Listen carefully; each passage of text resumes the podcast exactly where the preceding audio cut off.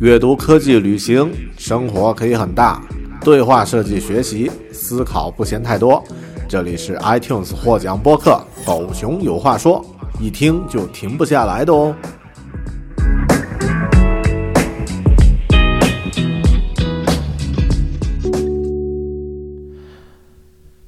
Hello， 你好，欢迎收听和收看独立知识型脱口秀《狗熊有话说》Bear Talk， 我是大狗熊。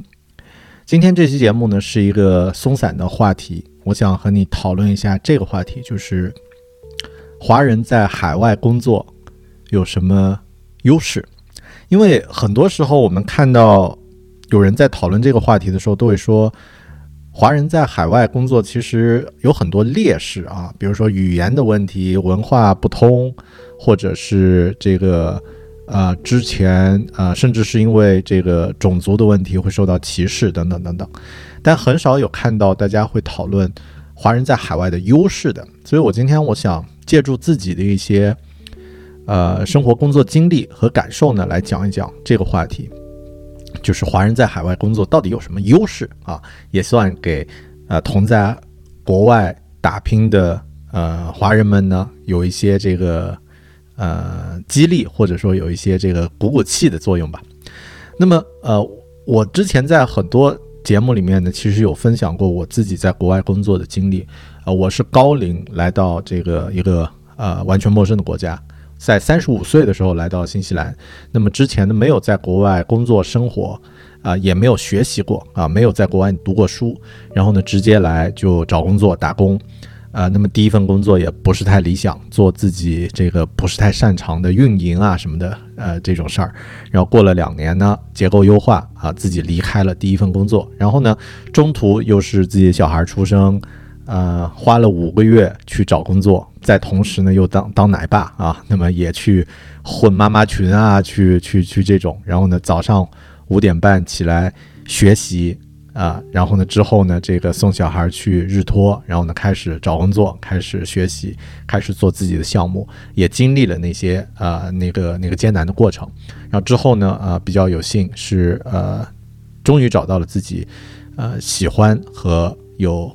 有热情的工作啊、呃，用户体验设计师，然后呢，再之后呢，啊、呃，就从第一份岗位呢，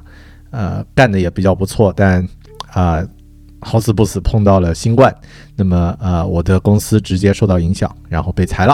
啊、呃，后面呢，我又换到了第二第二份工作，那第一份工作叫做 LessMills， 是一个呃健身的这个品牌，然后之后呢，我到了一个叫沃达丰啊 Vodafone， 那么。呃，就跟移动啊，这个中国电信啊这种类似啊，是一个通讯公司，也是做设计。那么，呃，就比较顺利，因为从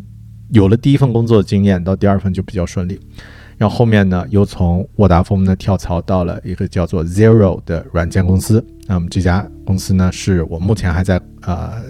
任职啊、呃，是一家上市公司啊、呃。整体来说，我的职业其实发展挺顺的。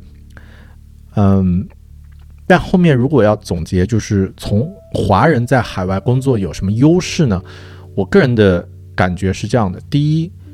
华人有非常强烈的学习能力，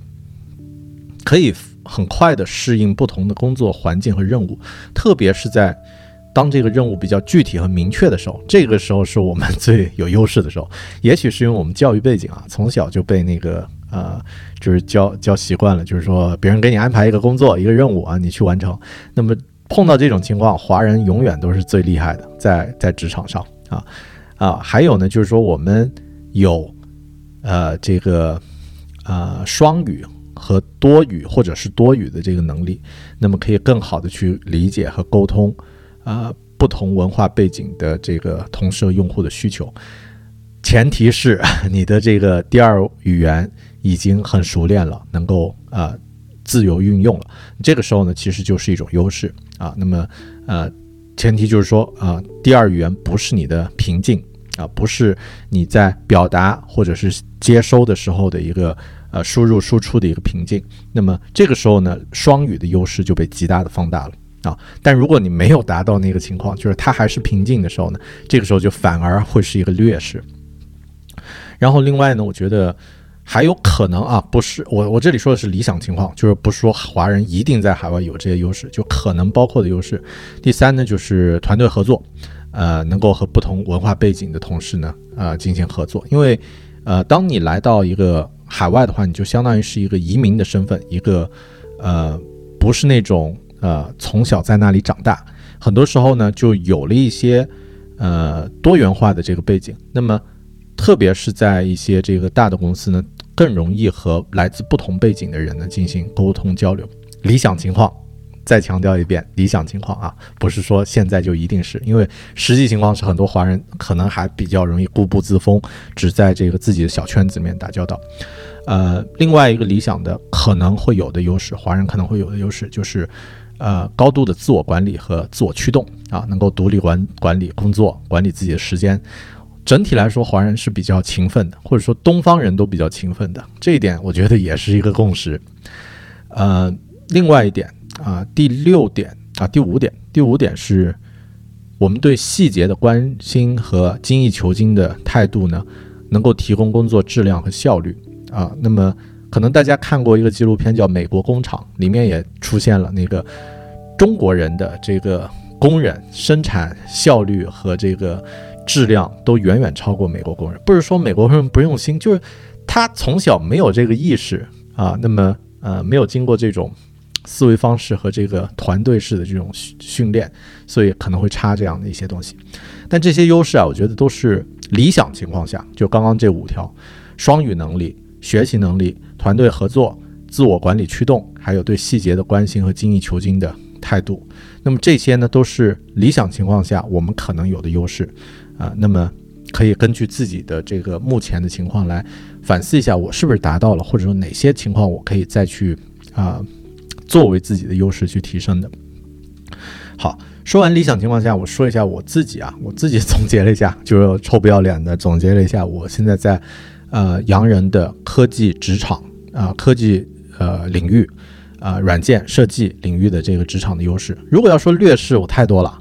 啊，我没有学过科班，没有学过设计，我没有母语，然后这个等等等等等有太多，但我觉得还是要总结优势啊。优势呢，就是说，第一，嗯、呃，我的创意和灵感这些方面虽然比不上一些 agency 学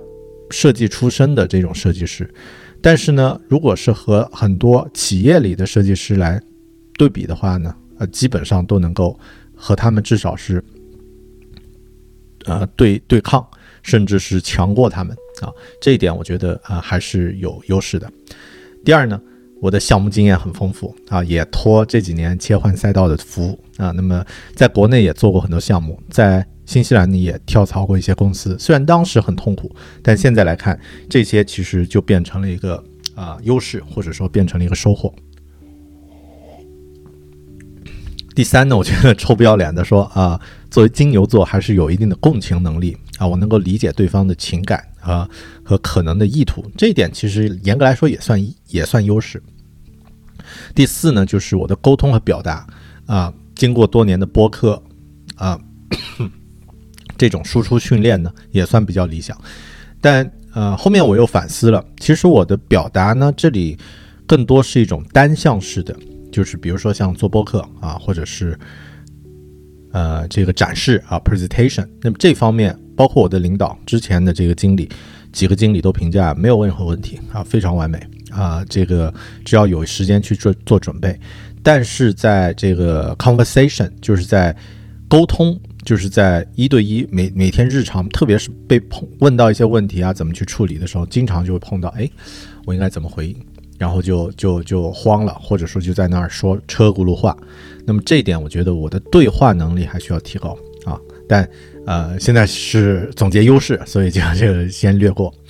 呃，第五条呢，我觉得我不怕和上级沟通啊，因为也可能是因为移民的关系，觉得哎呀，这个人就算是 C E O， 就算是这个 G M General Manager， 和他聊聊天也没死，也不会死，也不会有什么太大问题。所以啊、呃，通常我在这方面不太怵啊，都都可以和对方进行沟通啊。第六呢，就是说，因为自己喜欢效率和生产力方面的这个工具和呃方法啊，研究这个领域很多年了，所以我现在有自己的方法可以系统的在短时间内学习和吸收大量的信息。这个能力呢，我觉得可能像一些咨询公司，比如说 McKinsey 麦卡锡，或者是呃其他的一些，他会需要每个人都具备这种能力。然后呢，呃我无意识的就是说呃研究这个生产力啊，这些这几年还是有一些收获，所以呃所以这方面算是一个优势。然后另外呢，就是设计软件的经验啊，你比如说你这个就是具体设计师 的, 的经验了，因为我几乎用过所有设计相关的软件啊，呃理解了他们的优劣，还有这个适应的范围。但这点一样的，现在也可以去再复盘一下，因为有很多呃就是东就是说在国内和国外，它在具体领域上的这种平台环境都不太一样。比如说举个简单例子，在国内呃很少有人做网站，大部分人都是做 App 做小程序，因为被微信把国内的科技已经锁死了。那么呃网站呢，又又因为这个政府的各种压迫啊，那么呃 I S P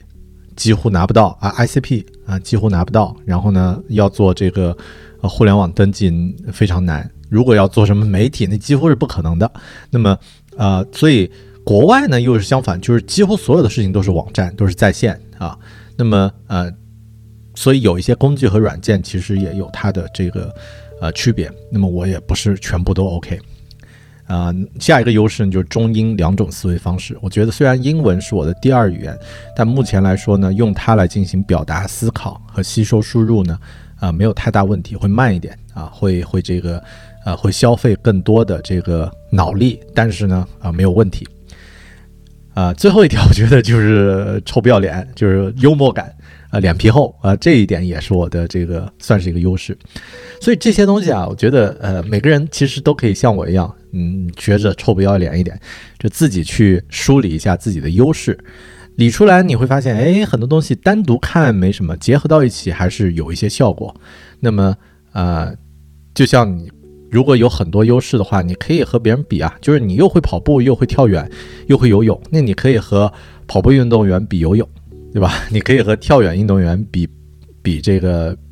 比射箭啊，就是类似这种，你可以去。呃，就是分分出来来啊、呃，来综合，那么综合能力就会提升了。呃，比如举举举个非常简单的例子，比如说我现在业余爱好呢，喜欢呃涂鸦，画点这个速写或者是什么的。那么对于艺术科班出身的美院学生来说，这种真的是就是非常业余小 case。然后呢，但我有英文的这个输入能力。然后呢，我又在设计领域工作，所以，比如说现在我去参加一个英文的活动，一个讲座啊，一个大会，那么我可以就用这个涂鸦的方式来做这个手绘的笔记，来进行这个手绘的视觉笔记。然后结束之后呢，我可以把视觉笔记拿给演讲者说：“哎，这是你看你的演讲，我帮你做了一份这个，你你的演讲做得太好了。”我可以用英文跟他讲，然后我可以这个。呃，跟他聊一聊，然后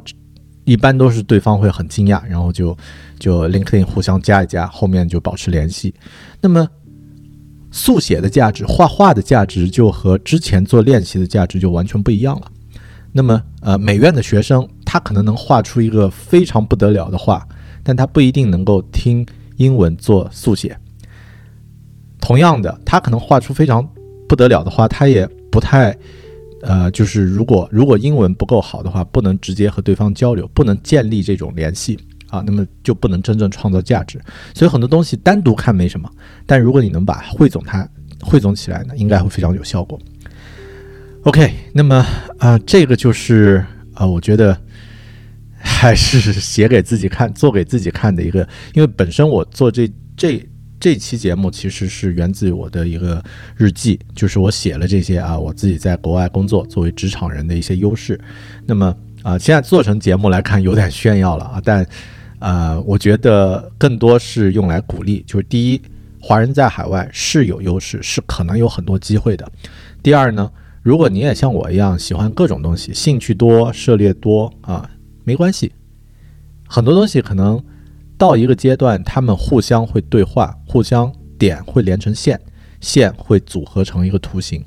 那么它会产生一些化学反应，然后呢会产生那种你现在意想不到的价值。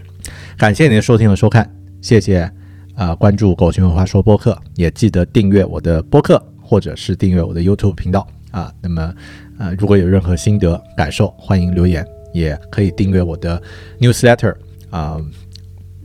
呃呃、狗熊来信啊，在网络上搜一搜都可以收得到。那么我们今天就聊到这里，咱们下期再见，拜拜。